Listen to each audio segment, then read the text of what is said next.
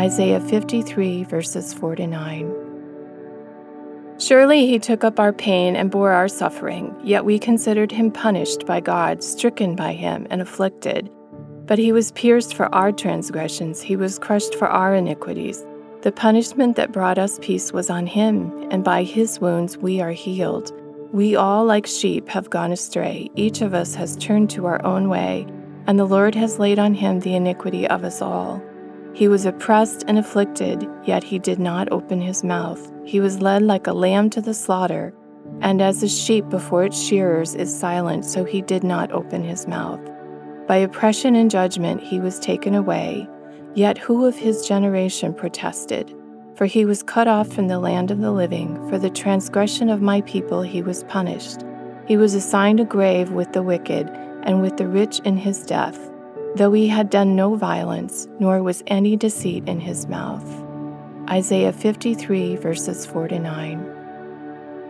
I grew up next door to a sheep farmer in rural Colorado. I remember those rather mangy looking animals as friendly but not terribly smart or conversant, although I did try. They mostly munched grass and hay and stayed politely on their side of the barbed wire fence. Most of us today don't have daily encounters with sheep but we can still understand the vivid word pictures here in Isaiah. We all, like sheep, have gone astray. Each of us has turned to our own way. Sheep can wander aimlessly and easily get lost without guidance from a shepherd or a sheep herding dog. They need direction and guidance. Sounds like us, doesn't it? We know we need direction and guidance, and yet we fight it. We think we can figure out life through grit and ingenuity. We see ourselves as clever, resourceful. What if we saw ourselves more as mangy sheep who function best under supervision? Take a moment to reflect on yourself as a sheep. How do you seek the guidance of the Great Shepherd? And when you hear his leading, how do you respond? What distracts you from hearing and following him?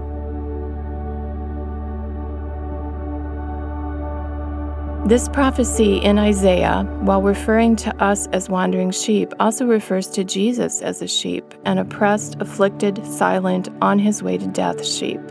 He was led like a lamb to the slaughter, and as a sheep before its shearers is silent, so he did not open his mouth. From Isaiah 53, verse 7. No wandering sheep here. Jesus didn't dodge his journey toward death. He didn't fight this unjust situation. He acted, well, sheep like, by following the direction of the Great Shepherd, his Father. Jesus came as a baby into our world. He died as the Son of Man on the cross, taking upon himself our iniquity, our sin, all our wrong turns and wanderings.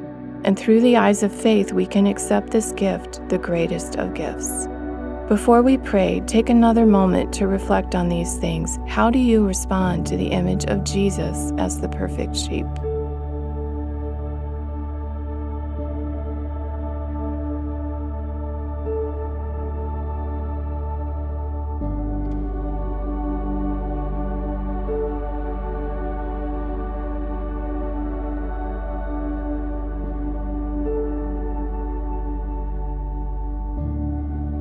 Dear Father in heaven, everything seems so upside down in our world right now.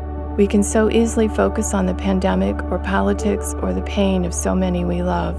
Draw our hearts instead back to you. Give us faith to embrace your gift to us of Jesus.